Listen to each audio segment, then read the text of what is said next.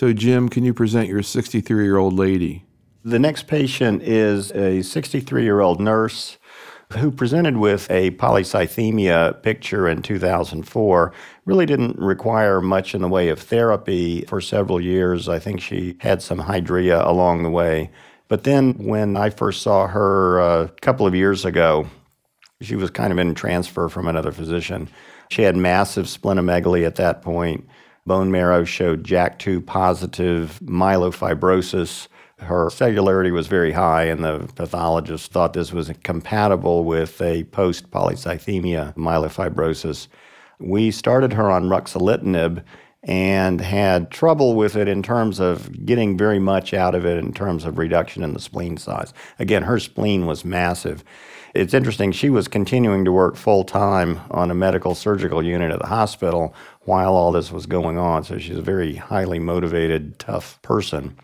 Eventually, we got to the point where she was having declines in her platelet count, clearly wasn't getting any benefit from the doses of ruxolitinib she could tolerate. And fortunately, we were participating in the PAC 326 trial, and she was put on that research trial and is on pacritinib at this point. How long has she been on it, and what's happened since she went on it? She started about six months ago, and I'd say that she's clearly had improvement. She had improvement in terms of some reduction in her spleen. It's still quite large, and even on CAT scans, the extent of it doesn't look that much, but we can clearly see a reduction in the volume. You might see the roundness of it. In addition, her blood counts have improved, her platelets have normalized, her hemoglobin's actually gotten better along the way, and her general sense of well being has improved. Now, unfortunately, she's developed some problems. She's actually going for a hip replacement tomorrow, and so that's really limited her ability to continue working. But I'd say that she's had a very nice positive response to pacritinib. So, Ruben, I'd like your take on the entire case, but before you kind of get into it more globally, just to pick up on this last point, what about the patient going for major surgery? You continue the JAK inhibitor? You know, we discussed that as well this morning, and I would say absolutely yes. We have a very extensive practice of patients on JAK inhibitors, on ruxolitinib, and pretty much every other JAK inhibitor that's been used. You know, the disruption of a JAK inhibitor clearly makes patients feel worse. It does lead to kind of a rebound in their inflammatory cytokines.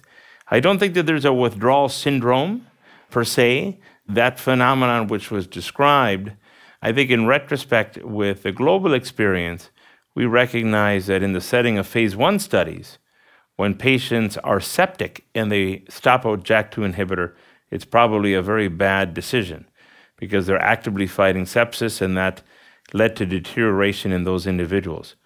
But in everybody else, they certainly don't feel well when they stop a JAK inhibitor.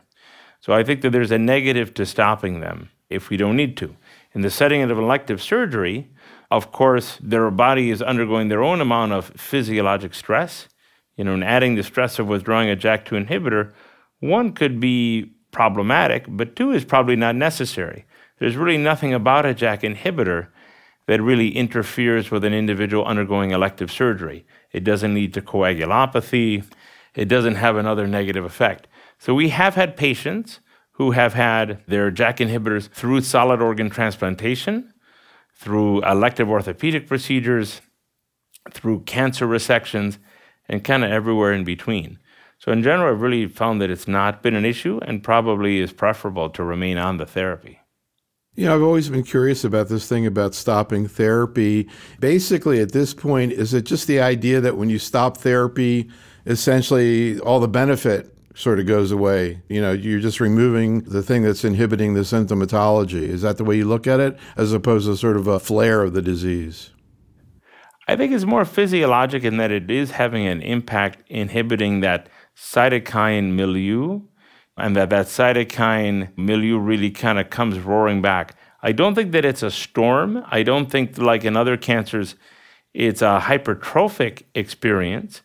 When we looked at the comfort studies, we did see that people went back to feeling as poorly as they did before, and their spleens grew back, but to their baseline levels, but in a rapid way. So it certainly was not a positive experience, but it did not kind of hypertrophy.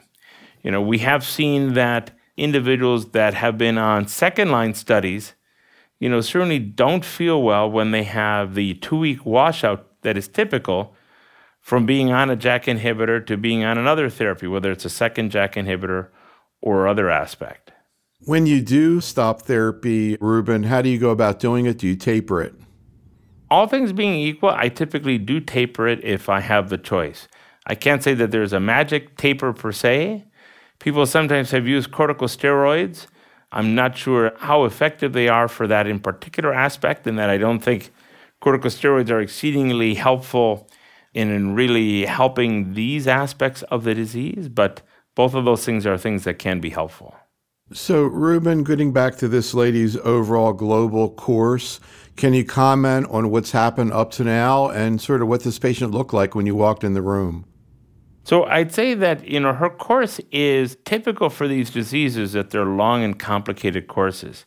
And again, here's someone who really went from having counts that were too high to now counts that are too few, having evolved really from that polycythemia vera phenotype to those of post PV myelofibrosis. I mean, indeed, polycythemia vera really is not as benign a disease as some sometimes choose to label it.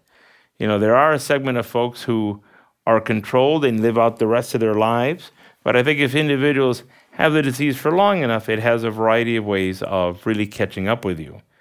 I'd say she clearly has benefited from therapy with the ruxolitinib. She had improvements to some degree in splenomegaly and symptoms, but now, as others have found, they can be challenged by the cytopenias by receiving an adequate dose with those cytopenias. She's someone who, in many ways, was an ideal candidate for the pacritinib study and seems that she's really had a very nice response. Where do you see things heading in the future for her, Ruben? Well, I would say, again, she's a little older than our patients we discussed before. She's already in her 60s.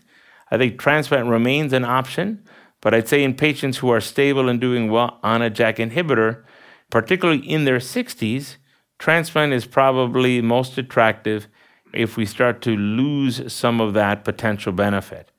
I suspect people like her will continue to be on the therapy they benefit for as long as they're beneficial I think there's a hope that we may identify that there are other agents we may combine in addition that can further bring us closer to long term stability or further remissions with the therapy.